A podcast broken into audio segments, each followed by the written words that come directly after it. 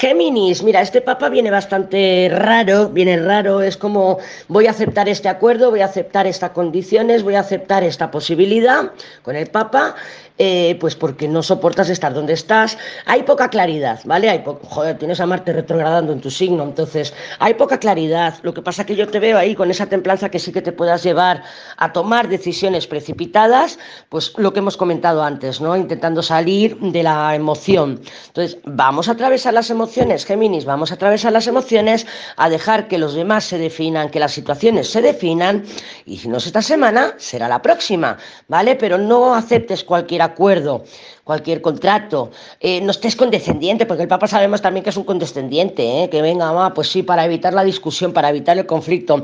Es verdad que esta semana mmm, mejor evitar los conflictos y las discusiones, pero habla las cosas, tampoco te las calles, porque si te las calles luego con tu luna llena, pues estallina y la liamos, y luego nos arrepentimos. Es por nosotras, no es por estallar, ¿eh? Entonces, lo que tengas que decir, dilo. No aceptes por aceptar, por evitar, no lo hagas y, y, no te creas, también es un poco como falsas promesas, o bien que hagas tú, o bien que otras personas te digan y te las creas. No es buena semana para creerte ni a ti misma, ni a ti mismo, ni a otros.